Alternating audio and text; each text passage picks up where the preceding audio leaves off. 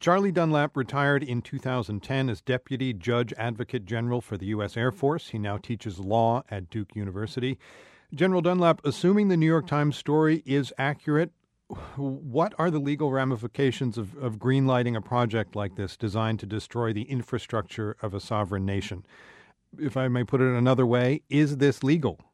Well, Aaron, as you know, in the in the modern world now, we're operating under the UN Charter, and the UN Charter basically only permits the use of force in two circumstances.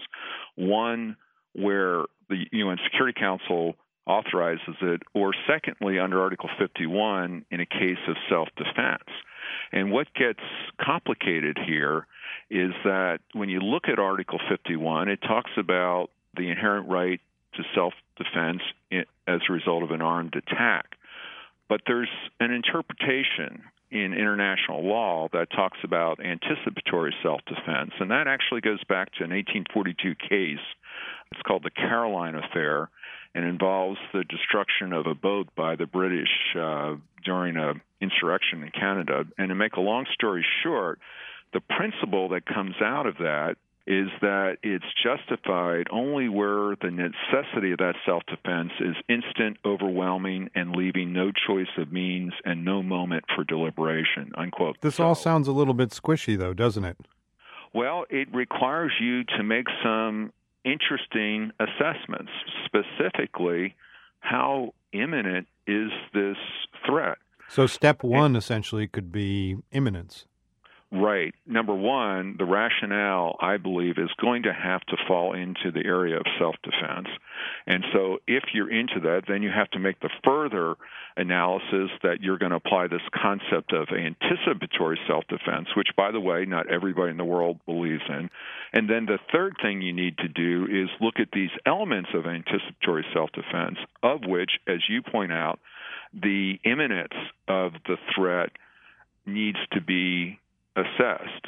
And I'm suggesting that perhaps when we're dealing with weapons of mass destruction, we need to have a different perspective on the idea of imminence, in that you may only have these windows of opportunity and you have to, to seize them in a way. Is there a difference, General, between um, legally speaking, between the espionage and the self defense? Because it seems like the United States practices uh, an awful double standard when they wag their finger at China for uh, mucking about in American computers and, and suggesting that they will attack our infrastructure, and at the same time, they're attacking a sovereign country's infrastructure espionage is typically not a violation of international law, but it is a violation of the domestic law of the targeted nation. So, in other words, if we catch a spy, we can try them, execute them, or whatever the maximum penalty may be.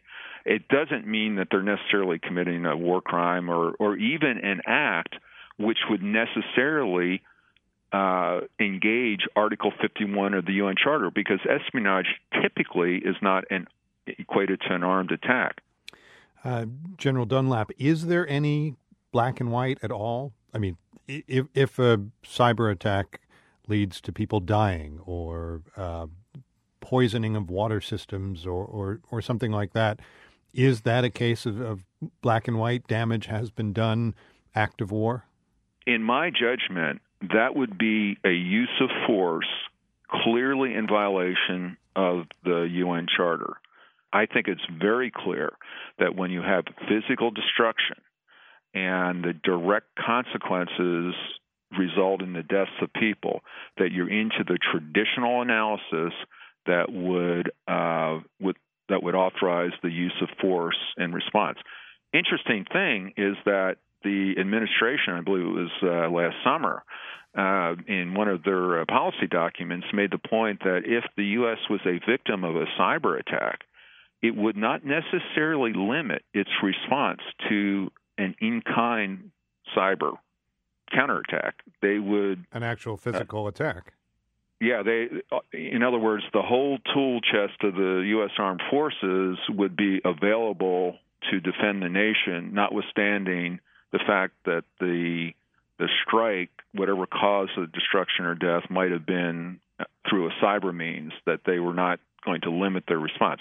And that's perfectly consistent with law, but I think it is an interesting statement uh, meant to deter those countries who may have a sophisticated cyber capability.